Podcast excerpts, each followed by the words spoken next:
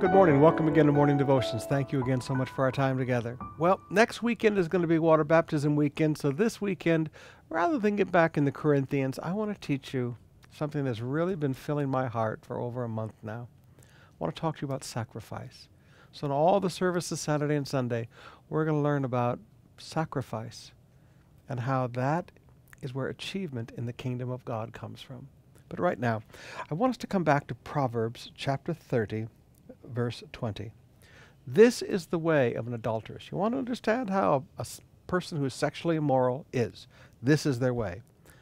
She eats and wipes her mouth and says, "I have done no wrong." Isn't that exactly what goes on today with sexual promiscuity? Young people committing adultery, having sex with people they're not married to, and they wipe their mouth. I've done nothing wrong. Two consenting adults, I've done nothing wrong. But young people, the Bible says that all of the sins you commit are outside the body. But when you commit sexual immorality, you are committing a sin against your body. Now, you can say it's two consenting adults, it's my body, I can do with it what I want. You can do all the rationalization you want.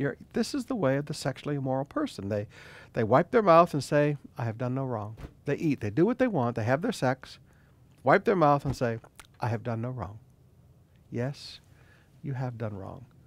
Sex is to be between a man and a woman, husband and a wife. Not between two young people that act like stray dogs walking down the street.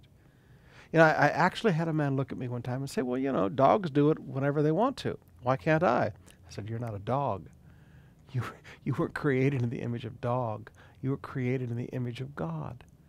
Young people, I challenge you today in this sexually immoral world. The greatest gift that you can give to each other on your wedding night is ignorance. The greatest gift that you can give each other on your wedding night is total ignorance and naivete. You don't have any idea what to do.